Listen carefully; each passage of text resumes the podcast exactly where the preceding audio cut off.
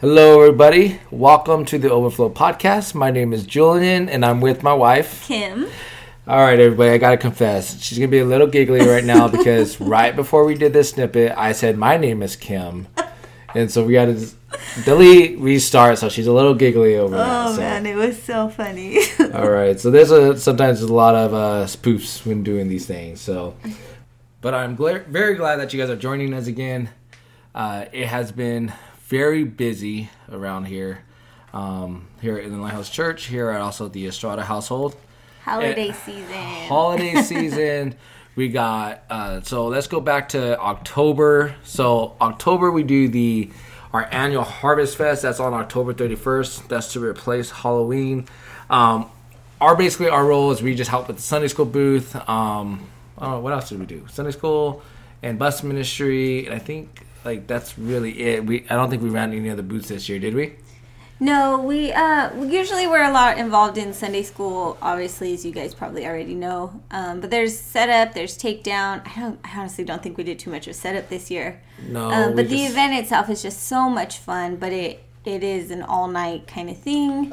Um, between the actual event, we're also taking our own kids around, which is a lot of fun.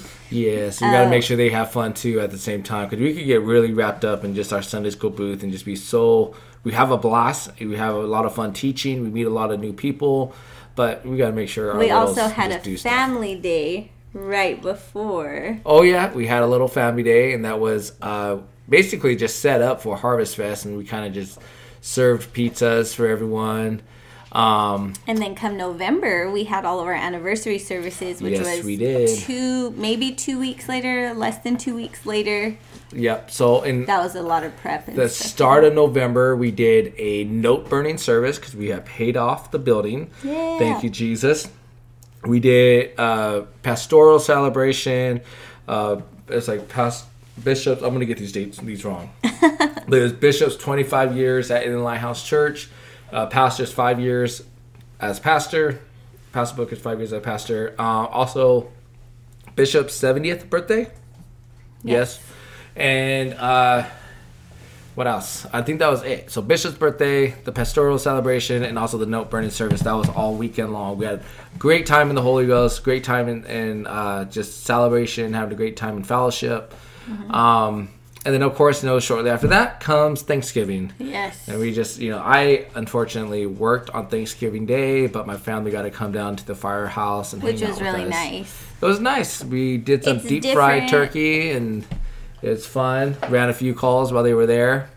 Um, what else? And then and now we're into December. So start of December. We had have- our in-group party, which was so cool. Um, Mm-hmm. Sister Leah Thomas, she actually has an episode on here. Her and her husband, um, but she put together. We have an in-group which is ages 18 to 39.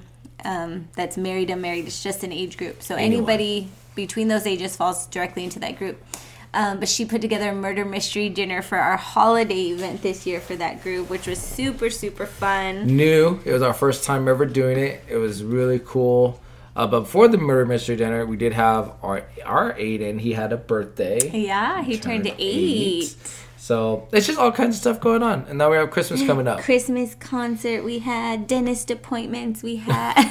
yeah, just between life and church events, we Uh. have been busy. I don't think I've had a single day where we just did nothing. I know, but it's been so much fun. We also had But I do want a, day Chris- to do nothing. but it's okay. It's a Christmas light festival brought on by brother uh, Oh, Bob yes. Lee. That was so much fun. So- he puts in so much work.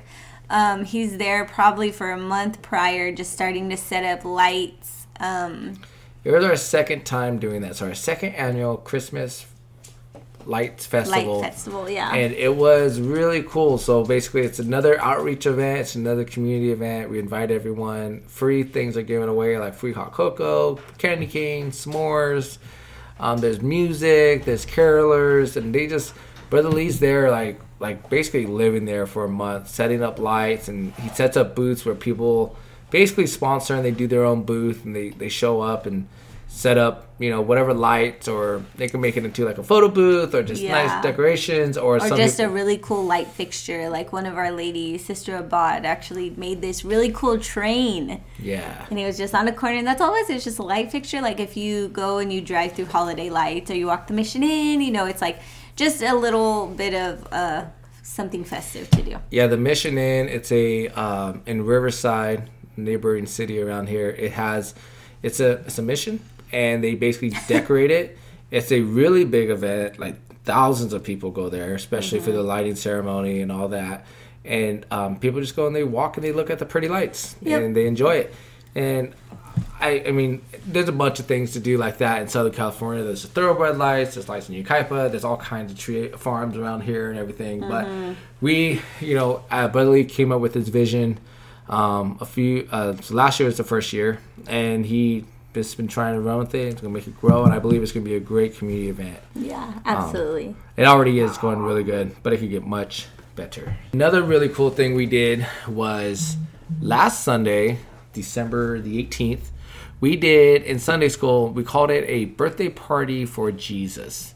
It's really cool. We, we do it, we've done it a few years now in a row. But basically, we do, it's a little bit different. We still teach, uh, there's one little mini object lesson that Sister Delaney taught this year, and it was about basically the greatest gift that you could give, and that's your body. You let God uh, into your heart. You give Him your soul, your spirit, your mind. Um, you surrender yourself to Him. Since it's not just about us receiving, but it's also about giving gifts, and the best gift that we could give is ourselves to God. Um, but we also, uh, let's see, we had a cake, a cake eating contest uh, with like multiple different kids. We did uh, pin the star on the manger game. Uh, we did a gift wrapping game where basically we get gift wrap. We wrap the kids, uh, or they wrap each other, um, and then they make themselves into presents. Most creative uh, present wins. Um, and then one of the things we did was we did a toy drive this year. So yeah, we've actually done it in the past. It's called Adopt an Angel. Um, it's been another- years though for Adopt an Angel. Yeah, another lady at the church started. We kind of just restarted it, I guess you can Yeah. say. Um, but she did start that a few years ago. We um, continued it this year after a few years of not having it. Um, but we actually opened it up to the entire Sunday school. So we got donations. You get to pick an age group. Um, Yeah, so Adopt an Angel in the past has been where we would kind of just do it for like the bus ministry.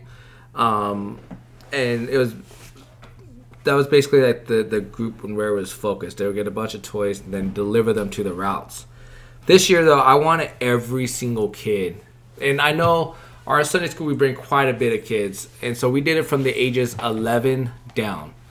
Um, just to make it a little bit easier because we, we still were like 120 presents like, Yes. that we still had to get. So I mean, and it was just to see what we could do. So we did from 11 and down, and so between uh, we got a bunch of donations from the church through the Adopt an Angel, but we also uh, put in an application with Toys for Tots. Um, I don't know if that's a nationwide thing or just a Southern California thing. I'm not too sure, but um, it basically is like a donation center. They take donations and then they you put in an application requesting toys and they will give you toys. Yeah, And- so it's a nonprofit who Yes. every season comes up with all of these toys. I mean, it's thousands and thousands of toys they have that a they warehouse come up full. with. And people donate to them, and they kind of disperse to applicants. Um, so we were able to get quite a bit there. Yeah, so big, so six big, like black Like hefty bags. yard bags, Yeah, but the big, really big ones, six of them full, and then two boxes, one box, one big box. One yeah. big box, I So, think. Yeah, one big box. But I It- mean, you're getting great value toys. You're getting slime kits that are, you know, thirty dollars at the store. You're getting Nerf guns. You're getting uh, for the older girls this year. We actually got some like hair uh, hair dryers and and straighteners. straighteners, which was kind of funny. Um, No, I think it's perfect because I know it's ages 9 to 11. Some kids really loved it and they really wanted those straighteners. And then some kids, you know, didn't want it. They, they were older kids, but they wanted technically younger kids' toys. Yeah. So it was like, we, we, we did our best to, because we pre wrapped all the gifts. The goal with that is to avoid the, oh, I want this over that. You know, it's kind of, we just give them a gift and they, um, we separated by age group and gender. and then the kids would come up, take it to their seat, open it. If they didn't like it, we just asked them to please kindly uh, not tell us because that's not nice. Uh, but they were allowed to trade between each other. And that's just honestly because of timing. If we had more time, we could probably spend a little bit more. But we have them for an hour. That includes all of our festivity festivities for them. Um, that's every game, you know, small lesson, and then on top of all of the things for the regular class, they're getting a toy this time too. So obviously that's a big event. It takes a lot of time. But that was a lot of fun. It, yes, it was a ton of fun. The kids are just running around, but we still continued. Um, I know we talk a lot about about Sunday school, so every time they're dismissed, bus gets some kind of snack to take home. That's usually just kind of on their ride. Thank you for coming, but they still were able to get that on They- top of a toy, which was really neat. Yep, they still got their snack home. And then um, for those older youth that rode the bus, because they're going to be on a bus full of majority of kids. I, our percentage of youth that we bring is probably like it's probably like eighty percent is eleven and younger, and then the Yeah. rest is like youth. So they're going to be around a lot of kids that just got toys and stuff, and we didn't want them to feel left out being on a bus with them. So we bought, or with Bishop's donation, we were able to buy Yeah, a was really bunch of Little Caesar gift cards. They were Yeah. like ten dollar Little Caesar gift cards, which that's a full meal, and like yeah. I would have been happy as a youth. like, Absolutely. free Little Caesars, yeah. But today's special podcast Yes. is really, really neat. It's an amazing testimony. Um, I'm excited myself to go back and hear it personally. I was kind of helping on the back end this time, but I was here. Yeah, so this time it's just a interview between me and brother Joel Alvarez. He is a man. I, he's I can't. I want to say young man, but I think we're the same age. so he's he's a young man as my age, and he's but he gave his testimony on this podcast, and Joel. I mean, I'm not going to cut into his testimony. I want you guys to hear it, but it he is a miracle. He truly is. I um, and you guys will hear and see why. But this is this podcast is going to be a blessing. And I want to just go ahead and say this though: if you know anyone that deals with addiction, or if you know any, or if you personally deal with addiction, and that could some of us have you know secret addictions that no one knows about, and you could hide it very well, or you just need help with letting something go. Um, this is a very encouraging podcast. And you could send it to someone if you know someone that needs help and encouragement because Joel, and we are going to post some pictures, that he is a man of used of God. He is a preacher of the gospel. He is someone that he's going to be making his way through ministry and he's going to do a beautiful job. Absolutely. Um, he has a beautiful family. Um, he has two little kiddos, uh, Sebastian and Charlotte. Charlotte. Okay, the two little a boy and a girl, and then he his his mom, his brothers. They're all great people. His sister, they're all great. Um, we His love the brother Alvarez just got family. engaged. Brother His just got younger brother engaged. just got engaged. Yeah. Josh, if you're listening, we're proud of you. We're happy for you. Um, but I do just want to say that you guys will enjoy today's podcast. I'm really glad you guys are joining us today, and welcome to, the, overflow.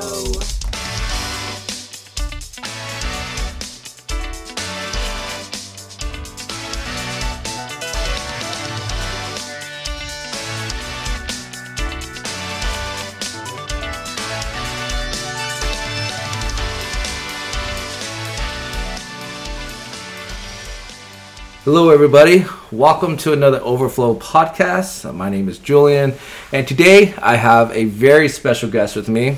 His name is Joel Alvarez. So, Joel, go ahead and introduce yourself. Hi, uh, everyone. Like just like uh, Julian said, my, my name is uh, Joel Alvarez. All right, Joel. Well, I'm glad to have you on the Overflow podcast today. Yeah, thank you. It's, it's good to be here. We uh, th- we have. It's been a while since I've done one. Uh, we I have been very busy with the holidays, on all that good family stuff going on.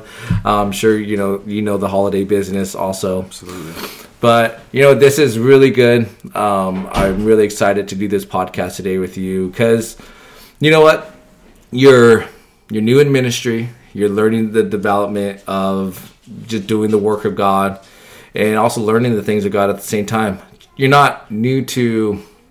you've been around church for a long time, but you uh, just came to God recently. I, I will talk about your testimony in a while, but God is doing great things in your life, and I, I truly do believe that this will get out there and it could touch someone. It could really bless someone and encourage them just to do more. Yeah. You know, so um, what if you don't mind? I know you said your name, but tell them I, what church you go to, who's your pastor, Okay. all that. So um, I'm part of the Inland Lighthouse family, but I also um, primarily like my work of services in the Riverside Daughter Works. So my pastor there is uh, Pastor Preston Brown. So I've been at that church um, consistently for about a year now. I think a little under a year. So I think uh, the first time I started going was back in December, probably December fourth or fifth of 2021. So yeah, that's that's currently where I'm at right now. Yeah, yeah, but brother. Now, Pastor Brown has been in Riverside. I think I just asked him this. What? How many years now? I think it's getting to the three year mark now. since he started the daughter work, right? Yeah, So- yeah. So this is, I believe, if I'm not mistaken, this is like the third location Yeah. that we're at. Yep. So yeah, that's yeah. Which is really cool because it all started with an outreach in the riverbed, right? I mean, that's where it started some Bible studies and got people coming. And, you know, we have some great people that came from the riverbed, from the homeless, you know, the homeless community that he was able to reach down there, um, which is really exciting. So, Anne, right? Yeah, she, she's Sister one, Anna, yeah. Sister Anne. Um, she was able, you know, she's one of the souls that was one, and that is that's what it all starts. It all just starts, you know, where a young couple, a young man, whatever, a young lady gets a desire for a certain people or a certain area, and then it, a church develops. You know, I remember uh, I was just in San Bernardino recently, and they had this saying like, "Let's just start with the Bible study and see where it goes from there." You know, Right, right. says every daughter work. You know, like, Yeah. and that's what it all is. But it's exciting what's going on in Riverside. The uh, the revival, obviously the church growth because they have gone from three different buildings. Because the first one they couldn't hold no more. The second one now they're in the third, and uh, I believe in great things to where they own their own third building, you know, yeah. fourth building. I definitely believe that. So, but God's doing a great thing, and He's doing a great thing in your life and in your family life. As Absolutely. you know, little funny story. I mean, you're about to get a sister, a new sister, a sister-in-law. Yeah. So Yeah. your brother just got engaged. Yeah. Uh, your brother Josh Alvarez, and that's really cool. So, you know, great things, great things are happening in 2023. Yeah, yeah. So- I'm really looking forward to it. yeah. Absolutely. So, what are some of the things you're involved in in Riverside? Uh, currently in Riverside, um, I'm involved. I, I play the guitar, so I help out with the worship music there. Guitar player. I play, yeah, I play the guitar. I think I, I started off in the in the playing the bass, and then, um, but I, I play the acoustic guitar now. But I'll play whatever wherever they need me. It's just like I'm just a team player, and I just wanted to get involved in in any way possible. Um, so I also I'm one of the group facilitators for the Be Free program, which is like you know like a faith recovery based uh, program that we've been running for almost. I think we're coming to the end of. It's like a full year, almost a full year program, or about 22 weeks. Oh Yeah, wow. yeah, yeah. okay. Yeah. So you you and your whole family all music musically talented. You Yeah. your brothers. Does Aurelia play music? I don't know. Don't Actually, know? I think she does, or she tried. She tried to play the guitar or the piano at one point. But Yeah. I think singing is kind of a little more her thing. Yeah, I've heard her sing before, and sounds pretty good. yeah, That's it's not too bad. Yeah.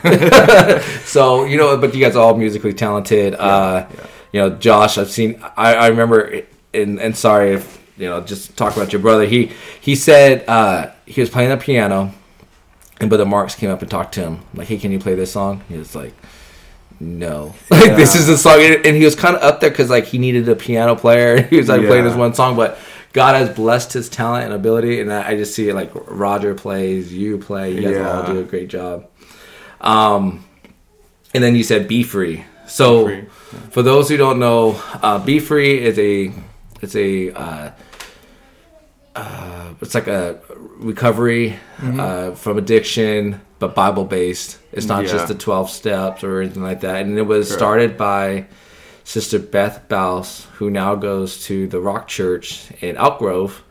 And him, her, and uh, Bishop Booker worked very closely together on this, and it was it was it wasn't didn't happen overnight. It took a long time. And Sister Bass is also a psychologist, and she put together this um, curriculum that's being taught everywhere throughout the nation. Like Yeah. her, the book is on high demand. The class is on high demand.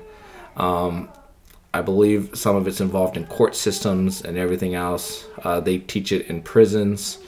They teach it in uh, drug recovery uh, places. They teach it in halfway houses. It's everywhere. It's um, Yeah. amazing. Absolutely. We have it here at the at the Rialto location. We have a Be Free class, and you said you're the main facilitator for Riverside. I'm one of three. One of three. So yeah, we we alternate uh, between Sister Kim, uh, Kim Moore, and her husband, Brother Ricky Moore, and uh, myself, and uh, another sister, Sister Yvette Rocha. So we, Yeah. we alternate every If week. if anyone out there's interested, uh, you could go on my Instagram, the Overflow Podcast. You could uh, write me, and I can get you the material. I can get you linked up in this program if you're looking to start something like this in your church. It's a great outreach program. Yeah, absolutely, and, and, and it's and the good thing about it is just that it's not the typical twelve steps. You know that let's just say for some people who are in addiction or in recovery, they get kind of get burnt out on hearing the same thing over and over again, which is like the Be Free curriculum. This is just like a fresh new approach, you know, which is heavily founded on Scripture, also, which is amazing, you know, because then we can kind of convert that into a Bible study or start. Um, having them go into the congregation, you know, because then they start building up fellowship with everyone inside the the program. So, but yeah, it's just a fresh take on on recovery in general, which I really like. Yeah, and that's actually it starts off with the gospel message because and then even though not every single message is exactly ties it in, but you you could as a teacher tie in the gospel message every single time. And it don't matter what step they or what lesson they come in. You could be 10 lessons in, get a new student and still continue from lesson 10 and keep going. It's it's a great great uh, curriculum. Um best thing about it is that when you do outreach, um, especially like if you're, let's say you're in the Sunday school, you know, I do a lot of Sunday school outreach. I'm reaching kids, bus ministry. I don't just reach for the kids though. That is my ticket into most of the families mm-hmm. because you know I'm there making balloons, I'm doing whatever. But the families aren't. The mom and dad are interested too. Aunt, uncle, whoever's there, and I'll start telling them about Be Free. Yeah. And I'll and I'll you know, and the way I always say is, you may know someone who may need this you know, and because I don't want it to seem like, hey, it looks like you, you know, need to be free from addiction. You know, that's a yeah, weird way. Yeah, yeah. I've I've had responses where I think I've handed out flyers like, "Oh, here's a be free addiction." And like they kind of look at me like, "Oh, they probably think like I'm a junk." I was like, "No, Right, no, no. this is just any anyone that you know of because we all know somebody who's struggling Mm-hmm. with addiction. But it's not just addiction; it's just uh, any type of bondage or stronghold that someone's going through. You know, it's like the like the strongholds of life and of the world in general. Yep. You know, so And that's how I would turn it a lot of the times. Like, no, no, no, it's not just drugs. It's be free from anything, you know? And as like Brother Caleb Dillon likes to say, like, there was a lady who took the class, I think it was a lady, but she had a shopping addiction. Mm-hmm. And so she took the class. And so, and, you know, it's anything. Uh, so it's a great program. And then, uh, you know, um, we have seen a great response. You know, in Rialto, there's some people they told me that they started this class, they were addicted to whatever it was, and you would have never guessed. You know, now they're main key players in the church. You know, like they Yes. whatever it may be, Yeah. and that's what it's all about. Uh, absolutely, I think it's uh, the outcome of of the Be Free program and just what God's been able to do in people's lives is just that. It's just you can't see the person that they were before, which is incredible, and it's only something that God can do. Really, you know what I mean? It's it's a complete 180 turn, which is which is which is amazing to see. You know, just like you were saying, like you know, so there's brothers there in the church that that I look up to right now and I didn't even know that they had a history like that or a past like that before until Yeah. they you know until we realized we had that past in common it's just it's just it's just crazy you know Right. just some people are so they feel so defined by their past that they can't move forward and get a new future Right. which is not which is not the case but with you know with God and living living for God he can turn it around for you, you know? Yeah. God's mercy and God's blood is amazing. Does it? You know, it- uh, one of the things. Um, so for me personally, I didn't. I wasn't involved in Be Free. Like you know, let's just say like two years ago. Uh, it wasn't until recently, about June, God began to place just things on my heart about Right. Be Free. Now I've invited people people to Be Free for years, just never been involved in class, but recently God really placed on my heart about starting a Bible study at a local drug rehab in uh, around our church. So it's in the city of Bloomington. It's called Cedar House. You know, and I and I remember being I was there. You know, I'm, I'm a fireman. I was running on a 911 call there. I walked in. Everything was going like okay. It wasn't like a true like medical emergency where I really had to work. I was kind of taking my time, talking to the guy, and then God placed on my heart a Bible study needs to be started here. And I remember just thinking like, God, I don't have the time. I don't have. There's all these excuses that ran through my head. Right. My my schedule is weird. Like it's how can I commit to a weekly Bible study? Well, I said, okay, God. So I just started just putting it out there. I knocked the. I went and followed up. Um, eventually, a few months later, we're in there. We're teaching Bible studies and we're doing it. And I remember I was telling Pastor Booker, so you know, Pastor, it was a Thanksgiving service because they had a couple people doing giving testimonies and they were talking about the response we're having at Cedar House and all these great things. And I told Pastor, God opened my eye uh, when they were testifying, and I was. God told me to start a Bible study. Not that I need to teach the because I've only been once. Not that I need to teach the Bible study. It just needs to be started. It's almost like I had to learn, like, hey, like listen to the details, Right. You know. Yeah. And so, and it's been going so well.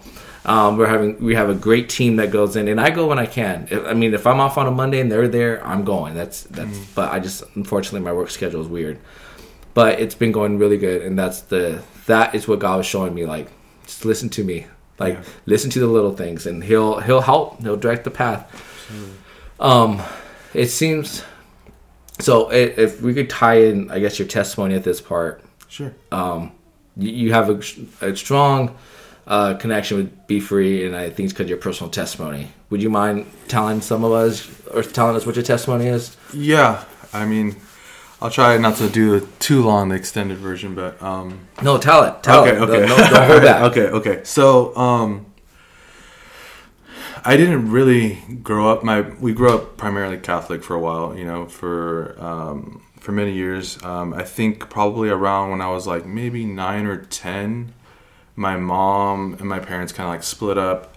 Uh, there was like a yeah on the verge of divorce basically. So my mom was doing some like soul searching basically, and we were with her most of the time and then she just started visiting churches. Like we were just going to different type of denominational churches. Me and my brother roger at the time uh, who was just a year younger than me we were just kind of just tagging along. And then she just bribed us with food that she'd buy us food after you know just kind of like just to go with her. And we're like okay cool. Um, i'm not really sure where what church we ended up but we ended up in this church in norwalk at one point which is uh, apostolic assembly uh, type of church Okay. uh, so I know that's like the church she, she got involved in. Uh, I'm not sure if she got baptized there, but I remember she received the Holy Ghost at a Trinitarian church, and then which led her to the the church in Norwalk. Um, but our our, our household was still very divided. We weren't living like a Christian life, you know. We didn't have those those rules set or implemented in our house yet. Uh, I think by the time I was like 12, I think uh, my parents kind of, um, you know, God made a move in their life, softened my dad's heart. He started going back to church, or started going to church with my mother. You know, got baptized, uh, gave his life over to God, and then um, then the rules changed at home. You know, now we weren't listening listening to secular music anymore. We weren't able to go to the movies. A lot, a lot of things changed. Um, I honestly did not have a, a desire to live for God. I just thought it was just like something else that we had to do. Like Yeah. this was just a tradition.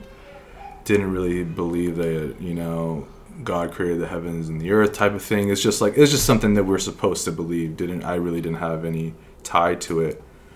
Um, so I eventually, as I got older, became a little bit rebellious. You know, I was into punk rock, skating, you know, playing the guitar. So I, at 14, I, I left the church completely.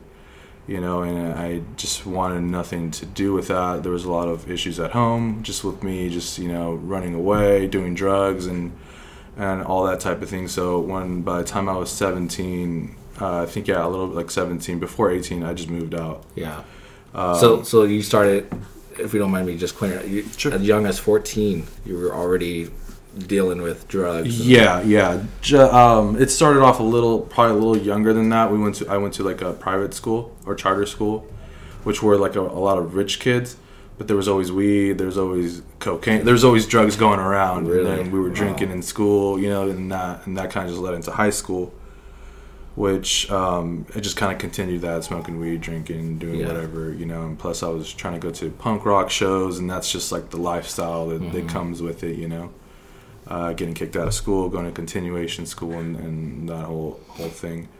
Um, so I moved out when I was 17, and I told myself um, that I just want to be in bands. That's all I want to do. I just want to travel, uh, be in bands, just be a rock star. You know, like I don't want to go to school. Like I, I don't want to live for God. I don't want to do any of that. You know.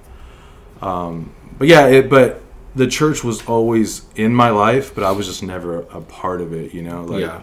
like my younger siblings, they were definitely involved in the church, so they had their church friends constantly coming over. But I always just felt a bit of an outcast anyway. You know, um, there was a part there was a part of me that kind of wanted to be a part of it, but I couldn't. Con- I just couldn't connect. You know, like there, I, I tried reaching out. I just and maybe it was just a personal thing within me that just felt like that I couldn't connect with uh, the people from the church, even though there was a small part of me that wanted to. Yeah. You know, and um, So you thought connect like you couldn't connect in a way because of what you were just into, what you were doing. Like, Yeah. You know. yeah. yeah, we just didn't have the same interests, you know. Um, I couldn't talk about the music or the lifestyle that I, like I was living because they weren't a part of it, you know. And um, I also there it was it was very wholesome what they were doing, which was kind of cool because it was like, how could you be into that? you know, Yeah. it's just like it just I my my brain couldn't compute what they were doing, you know. It was just so different from me. And um, but what ultimately led me to having my own friends and just kind of having my own life aside. So um, everything like I, I just stayed really alienated from my, my family i feel like um, from 18 to like 32 Yeah. you know i probably would just stop by on like holidays and things like that but there wasn't much of a connection i felt like at least on my part but um, i think when when i turned 22 i think uh, my dad was diagnosed with cancer and I was already kind of living like a pretty crazy life. I was like homeless at times already, you know, just the drugs, selling drugs, and just doing whatever, you know. Uh, travel. I was traveling a lot, playing shows in in different parts of the state, you know, even in Mexico, recording. So like I was so consumed in my life. But then my dad got diagnosed with with cancer, and um, my dad at that time was already like he was getting super involved in ministry, you know, and he was starting to preach and stuff like that, and I, I just started holding this like this this grudge against God, you know. Um, like my dad's like a faithful servant, you know. He's super faithful, you know. Ever since like I seen him like you know turn his life over, uh, surrender his life over to you, it's just like he's been faithful in even the little things, you know. And then why would you let something like this happen, you know? So I I held a I held a resentment towards God specifically, you know, and um, so I was already headed down the wrong path. So him passing away, um, kind of just like had me spiral even more into Yeah. like deeper addiction. It wasn't like I was doing party drugs, right? I was just whatever was around and on a on a weekly basis. But then when he passed away, it's just like I dove into hard drugs. I started doing like heroin. I started doing like painkillers, just meth, every just anything I could really get my hands on, and and it wasn't just one or two drugs at that point. It was like how many can I get beyond at one time? You know? Yeah. You were just trying to numb. Yeah. Numb that thoughts, the hate, numb all that. So Yeah, and there was there was a sense of guilt as well because there was a point in the in the hospital where my mom said, "Oh, I, I want let's just pray. Maybe God could God, could save him or God could heal him." And and then I I couldn't get myself to to pray because I felt like he's not going to do it. right. You know you know and and then the reason it turned into guilt is because like well maybe i should at least have tried and maybe that could have been the thing that you know god would have heard my prayer and that could have been the determining factor or something Right. like that Right. so i carried that for a very long time you know and um, uh, as the addiction grew the bitterness grew towards god and um, ultimately it just le- it just led me to like a, a darker place you know i wanted nothing to do with the things of god whatsoever you know um So this was young at 22. Now this is yeah at 22 that's when like the hard drugs started Yeah. coming in you know and um and it was just a roller coaster of life up it's a lot of ups and downs just like i would get my life together then i would go through another difficult point and i would just throw it all away start back to the, from ground zero be homeless already again you know and then try to build myself back up over and over again you know. Um, so i think the last four years um, i think from when i was 27 28 I, I got back into heroin i started doing heroin again because i had originally tried to get clean but it was only clean off that specific drug right. it wasn't like 100% sober But you, which we know now, those are just gateway drugs that lead you up to you know. So right we know now that you know, looking back, like oh man, like that wasn't gonna fix it. That was just a band aid. You know, we know truly what you need, and that that was God. But, Ab- absolutely, absolutely. You know, um, I mean, yeah, me knowing that now, I definitely know what the what the cure for that would be. You know, but back then, it's just like you just want to figure out life on your own. You know what I mean? It's just like you don't you don't want someone to tell you how how the best life to live is. Like you, I want to learn things the hard way, and I wanted to truly understand why I'm going to live this way or why I don't want to live this way. You know. Um, but yeah, it just the the addiction just spiraled out of control. You know, um, I was just doing heroin every single day, and then I got introduced to to crystal meth, where it became like a daily daily situation. You know, and it was something that I was hiding from my real friends, the people I was around every single day. So it felt like I was kind of living a double life. You know, like I would I would party in front of them, like just drinking and do like the normal stuff but behind closed doors i was suffering with addiction you know and which led me to uh, the mother of my kids and my girlfriend at the time um, she was also an addict as well but she kind of had the double life as well. Not everyone really knew what was going on. So we ended up getting together and it kind of came out that we both had this addiction. We both had different addictions but when we we kind of came out to each other it's just like we both took each other's addiction and we just both spiraled out of control you know we we both had really good jobs at that time. She was a court reporter a stenographer. She made really great money. I was working in marketing. I was traveling a lot you know uh, hosting seminars in different states. But having a dependency on heroin and you're traveling a lot can be can be difficult you know. I have to do presentations in front of people and i'm here withdrawing sweating like crazy. So it be it became difficult to just maintain. Wow, yeah it- it's that became a full-time job you know uh, I've always kind of prided my like I had a sense of pride that like oh I can just stop whenever because I've done it before. The first time I stopped I was 24, and I just stopped cold turkey. Just took a week off. Just went through the withdrawals. Like okay that wasn't bad, you know I can do it. I had like that willpower, but there was something a little different about this time. Um, now it was the amount was has had increased. The tolerance had increased. I've also was mixing other drugs on top of that and before I knew it, um, my job started noticing that there was a decline in my work performance, so they let me go. you know it's crazy. You're saying that the first time you were able to kick it, but the second time was a lot harder.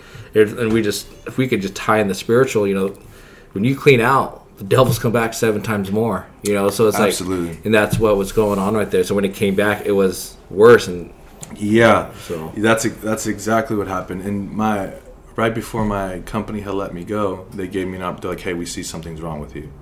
We care enough that we want to give you some time off. We could see what kind of what it is. We don't know exactly, but if you want to let us know." So I told them, like, "Hey, I've been struggling with addiction. Uh, I value my job. I just can't do this right now." They're like, "Okay, take a couple weeks. You know, uh, get clean, come back."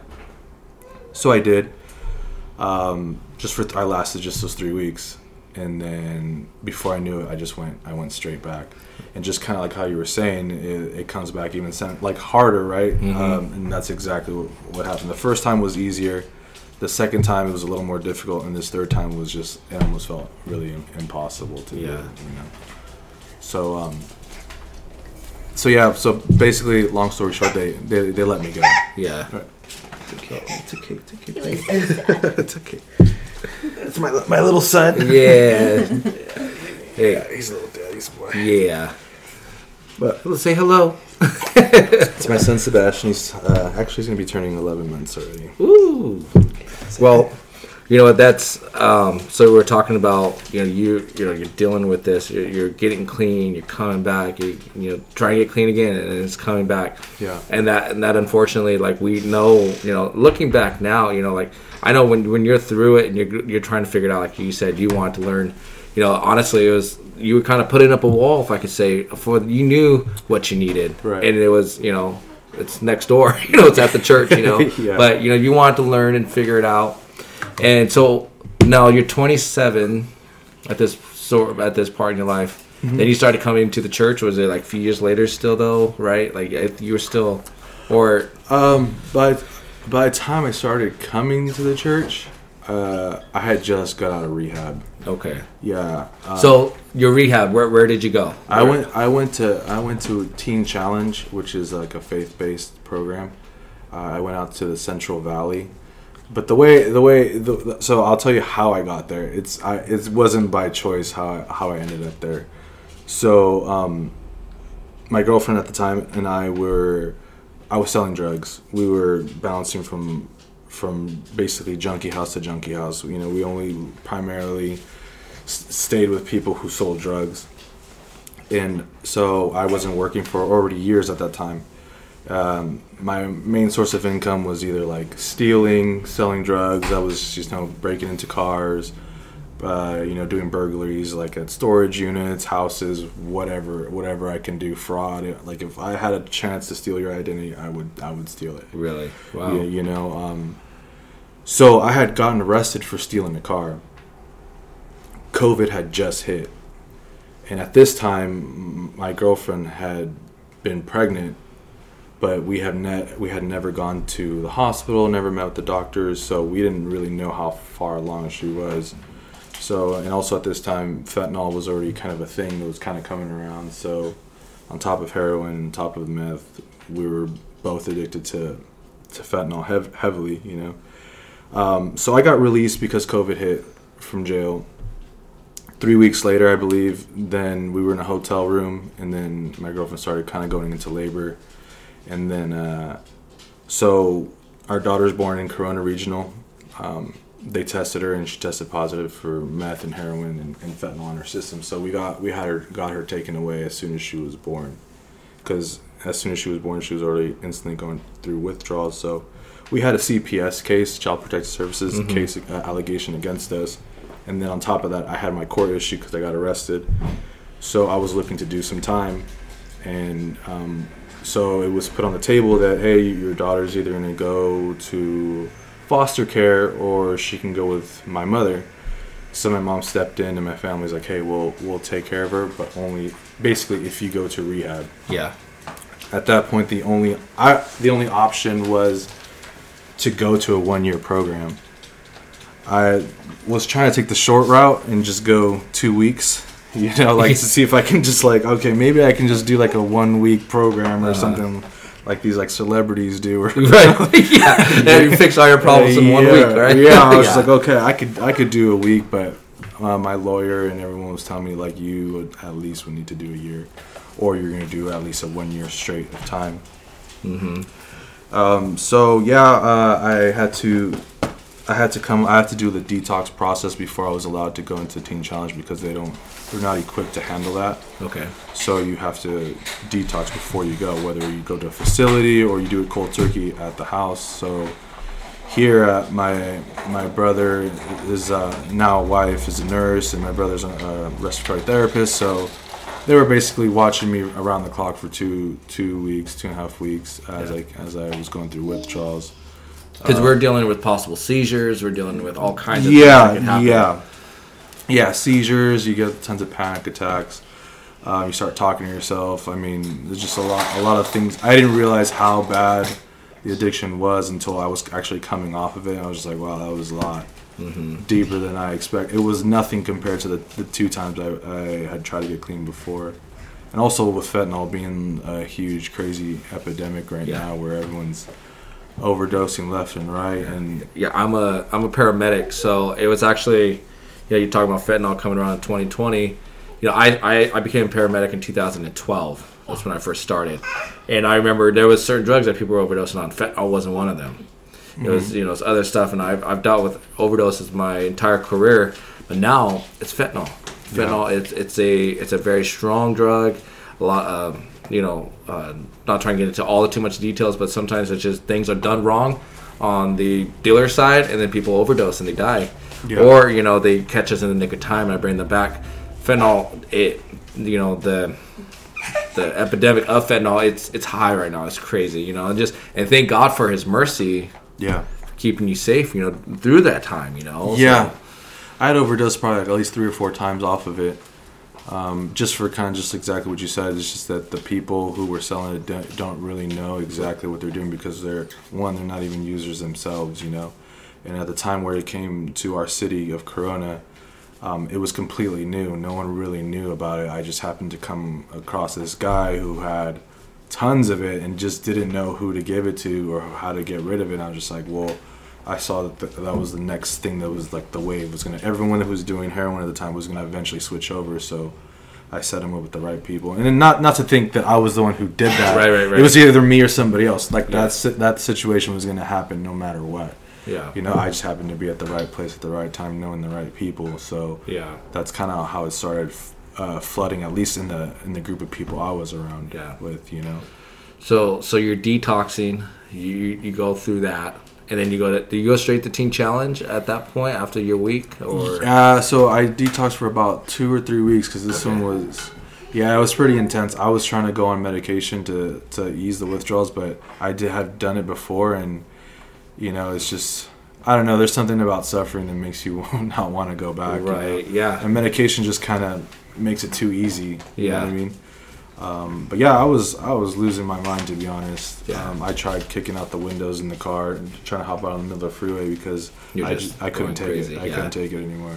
And I tried escaping, and my younger brother, Josh, who's who's a lot bigger than me, He you, just- you, you know, he just manhandled me. But I was very weak at the time, also. you gotta clear that out. Mean, yeah, let me just clear that out. I was very weak. You know, Hey, Josh, he's, he's a strong boy though. Yeah. right? So, um, no, for those who don't know, Teen Challenge, it's a they have a couple of them throughout the United, uh, I think throughout the United States. I Yeah. know this area. It's a non-denominational, faith-based. There- There's no like, it's kind of like. Because I remember we had a bunch of Teen Challenge that would come to the church. Right. They, would- we would run a bus, go pick up a group of them, come to the church, and um, you know, and we had a lot of them get the Holy Ghost, and a lot of them get baptized, and it's Yeah. really cool. We actually had a couple of them come. They were like members for a while. They just moved away, or, or you know, just life, whatever. So, but it was, it's kind of like that was my my impression. It was like a charismatic, kind of mm-hmm. non-denominational, no real, you know. And, and but it was it's good, you know, and it's Right. you know faith-based recovery still, but um, we we just have we just teach the full gospel message and be Right. free. So Absolutely. Yeah, so I ended up going to Teen Teen Challenge, the one in uh, Central Valley, which is Reedley. Um, I entered that program in June 20, 2020, okay, and uh, I got out in May, early May of 2021. okay, Yeah, so I was there. Uh, yeah, a little shy under a year. Um, it was it was a pretty difficult time for me, and you know what I mean. It's just like I had a lot of situations that kind of go on, and like now, the real like the emotions of the things I've been suppressing for a long time were kind of hitting me. You know. Yeah. I mean, I was high and just avoiding avoiding stuff for so long, and just seeing the severity of my my legal situation and what was happening with my daughter. You know, it was all kind of kind of hitting me at once, and um, so at that place is kind of when I when I got when I got the I was open or receptive to the idea of God at the time. You know, I was just like I was just in a really broken place, and So you were more going through it at this point. Is it safe to say just because of the legal side? So yeah, yeah, yeah, yeah. I was starting to everything that like I, I was doing, just like the legal situation was kind of kind of starting to be a lot. And then I was just kind of just reflecting back on the type of person I ended up becoming. You know, Mm-hmm. I mean, I was doing a lot of things that like I never thought I would do. You know, just um, I mean, when you're young, you never you never think you're gonna be breaking into someone's house Right. or selling drugs or or trying to rob people or anything like that, or that someone's gonna put a gun in your face type of thing. You know? and It's just like you never think that's gonna be your life, you know. And, and I think that I had no choice but to face all these these mistakes that I was doing, you know, for such a long time, and just the way I mean, I I'm not proud of the way I was treating women at the time as well, you know. So I think all that was kind of just a bit overwhelming. So I was looking for an answer, you know. And at this time, I didn't know that my parents believe in oneness or or the Trinity. I had no idea. Oh, really? Yeah, I had really no idea. I just know that they were serious. Like whatever they were into was serious, you know. And they took very serious. So um, when I got to that program, after like the two week blackout period, I met the worship director there, and he's just like, "Hey, do you do you play music?" I was just like, "Yeah, you know, I know I play guitar, drum, well, a little bit of everything." And so he's just like, "Hey, you should try out for the worship team." I was like, oh, "It sounds kind of corny, you know." Yeah, I'm not I'm not sure if I really want to like. 'cause, I mean, I was in metal bands, punk rock bands. Like, I mean, that's where I came from. I was like, I literally sang songs like you know hating God, cursing God, you know, like and now I'm gonna you want me to sing Christian songs like Right, it felt wow. so weird, you know. But I felt God started to do work in my in my life there, and I was just like, okay, well I'm gonna be here for a year, let me do it, you know. And I I started like I feel like my heart started getting softened there, you know, uh, in the program, and I really started to find deep joy in in those songs, and it wasn't just songs, it was like I meant those words. I meant the lyrics. You know that I feel that Jesus did pay pay it all, even though I didn't really know. You know, but why were these words impacting me? You know, and I and I think that's kind of where I did. Um, I'd say a par- partial surrender to Him. You know, I was like, okay, I'm open. I'm open to you now. You know what I mean? Right, It's yeah. not. I wasn't completely closed off anymore. You know, uh, so I feel like God started working in my life. Uh, things started changing uh, just the way I started thinking started changing. I, you know, just the way I felt. I felt forgiveness was actually sinking in. You know, uh, so I was I was there. I met I met some great people, some people who I still stay connected with. You know, but they, just like you were saying, they're they're non-denominational. But I think they took a turn a little bit. They're primarily pushed by Assemblies of God. Okay. So there, I was learning about doc- doctrine and stuff, and they were talking to me about salvation and baptism and and things like that. And I was just like, you know what, I can kind of I can kind of live this lifestyle, but it was more of a kind of progressive type of Christian where it's like. Yeah, you're a Christian, but you're still kind of part of this world. You know what I mean? You're still very secular. It's like, oh, okay, I could do this. You know? Yeah. that's not much of a change. Maybe I pray a little bit, you know, maybe I read the word sometimes, attend my church, but I'm still me, you know.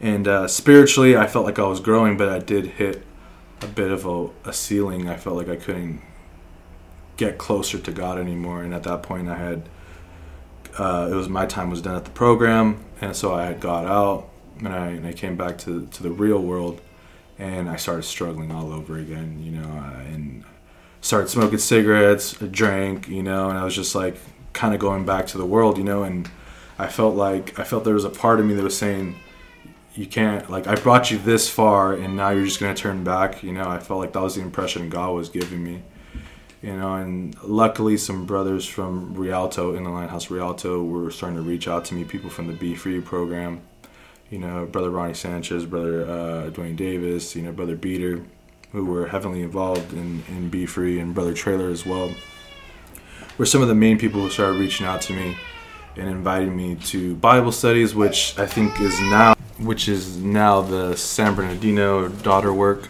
uh, that's what it converted to. So it started off as a Bible study, and then eventually uh, being turning into a, a daughter work. So I was I was getting invited to that, um, but I still just wasn't sure. I was still feeling kind of like disconnected, you know. So I was like, I went on this kind of little spiritual journey on myself, you know, by myself. I was just like, okay, what is this? Am I believing in the oneness? Am I believing in the Trinity? I'm not sure. Is this is this one saved always saved situation? What what's true? What's not? So I started just like kind of diving into whatever YouTube had, you know. And I also asked my brother at the time. I was like, "Hey, can we do a, do a Bible study?" And he's a pretty busy guy, so we only got to manage to do one or two. But I remember meeting Preston Preston Brown, who's my pastor now, years ago, uh, just really quick. And then Josh brought up the idea. I was like, "Hey, you know who's really good? Preston is. Uh, he, I'm sure he would love to give you a Bible study." And I believe it was the Harvest, yeah, the Harvest uh, thing that happened in Rialto. Well, I think it was 2022, maybe 20. Yeah. So I, I went. I went over there. I was like, you know what? I'm going to look for him. I, I want someone to kind of guide me. I want to get to the bottom of this. So I showed up to the Harvest in uh, Rialto, and I, I saw him approaching me already, you know, and I was just like, okay. And then as soon as we, we interacted, he asked me if I wanted a Bible study. I was like, well, actually, man, I, I came here looking to get a Bible study from you, so it, it worked out. Wow. Yeah, it was it, it was pretty crazy, honestly. And um, so we started doing Bible studies together. And uh, I wasn't really attending church too much. Maybe I'd, I'd come visit Rialto here and there, and maybe I'd do the Be Free program here and there. But I was just kind of really burnt out on the on programs in general Right. at the time. So then I found out there was a there was a daughter work started in Riverside. I heard it was really small, and I was like, hey, maybe I'm gonna go check that out. There was just some there was just some sort of a pull to go there, Mm-hmm. you know. Uh, but before right before that, I had gone to Riverside. I was like, me, I was like, you know what, I'm gonna seek after the Holy Ghost that everyone's talking about. And brother uh, Andrew Howard, well now pastor Andrew Howard, uh, was preaching at the time, and he was preaching about desperation, wanting to be desperate for God, and you know receive the Holy Ghost. And I was like, oh man, this is whatever whatever this guy's preaching, it's it's really hitting right now. So I went to the altar, started preaching.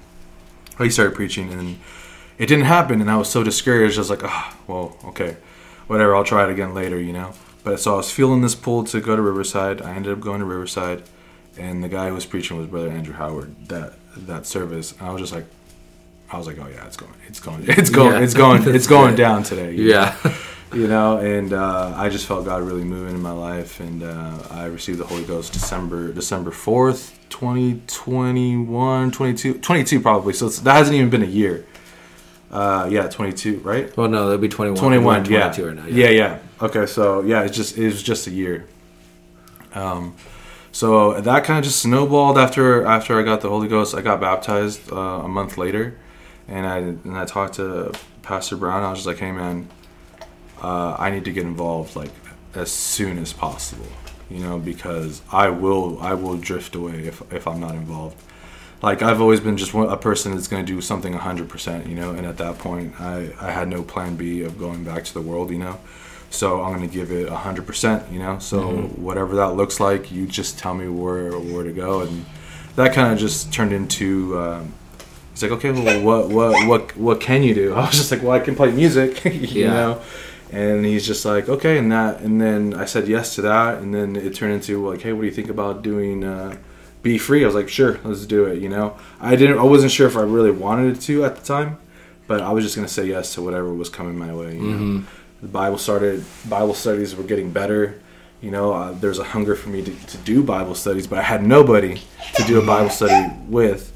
So it switched over. I told Pastor Brown, I was like, "Hey, man, I'm gonna start giving you giving you a Bible study." Oh, wow, you know? yeah. you know, because like I wanted, I wanted it bad, you know. Uh huh.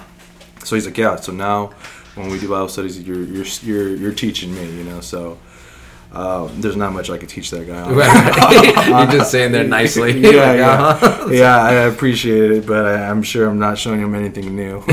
uh, which, um, which eventually turned into the idea that I feel like God placed on my heart and His heart. It's just like, hey, do you? He brought it up one time in Bible studies. Do you feel like there's a calling for you to preach? I feel like you have something there, and I started reflecting back in my life to to the words that people in my family and my parents would say, like, "Hey, you're gonna be a preacher." I could see that there's a calling on your life. I'm just like, "Yeah, sure, whatever." You know, just like to me, it thinks it's like, oh, like your parents just say, "I want you to grow up to be a doctor or whatever." Right. You know, I just feel like they're pushing that on me or whatever. But after he said that, it kind of confirmed something that I was already feeling. So it eventually led to me doing a, a word shot this uh, past youth service. Mhm. I think in October of Yeah. this year, and I think that that's where. After that, I prepared for that word shot. I felt like God put something in my heart, like, "Hey, this is where I think you need to go." Yeah. And it, no, no, uh, it was, and it was a very, very uh, overwhelming experience. You know, I, I felt I was really led by the Spirit, and I felt God really coming through for me. And then uh, after that word workshop was done at that youth service, I just felt like, yeah, this is this is exactly the direction I, I need to go to. You know, I, I, you know, that's your your complete surrender. I think is what really, you know, when you when you got the Holy Ghost and you told Pastor Preston Brown, I need to be hundred percent in. Mm, yeah. I, I, you know, if you're not, you're that draw to just call up a friend, get an old connection, you know, whatever is there, and, Right. and that's why I tell a lot of new converts like, hey, you need to delete these numbers. You need to get a new number, whatever you need to do, and tie yourself away and and become more involved. The church, the church body, the church, it's the actual building should be a place that you're very familiar with. Like this is my home. This is my, you know, um, I, I that's what I try to tell everyone who comes new because that that that draw to go back into those old habits are there. They are, and th- and it's not just. I don't care if you're like been born in church and Yeah. raised, or like once you make that true and you're that hundred percent surrender, Yeah. you have to have that choice in that decision to do it that way. Yeah, yeah. My my idea of Christianity, as from what was instilled from my my father, and I guess subconsciously, was just like you need to be all in or, or don't do it type of thing. Well, the Bible talks about that. He doesn't want you lukewarm. Right, You right. know, the luke, uh, actually, God's God would prefer you hot or cold. He doesn't want you lukewarm. One foot in, one foot out. That's scary. That it, you know? it is. It is. A, it's a. It's a scary thing, and um, yeah, I, I didn't even know that that's what was subconsciously in my mind. You know, I didn't know that that's kind of what my parents had put. You know, just based off you know the way they carry themselves and live for God. Like I didn't know, but all I knew is that it was serious, and you have to be one hundred percent about it. um, your mom um, i see her quite often at the church you know I, I they're praying you know doing things and but i gotta say her the praying her prayers were not ever forgotten and even with your dad you know the, what he had for you and what he instilled in you it's stuck you know? That's why it's so important for us as parents you know even when kids aren't living exactly 100% we want them to be. Just encourage them. Do the best you know you can for them.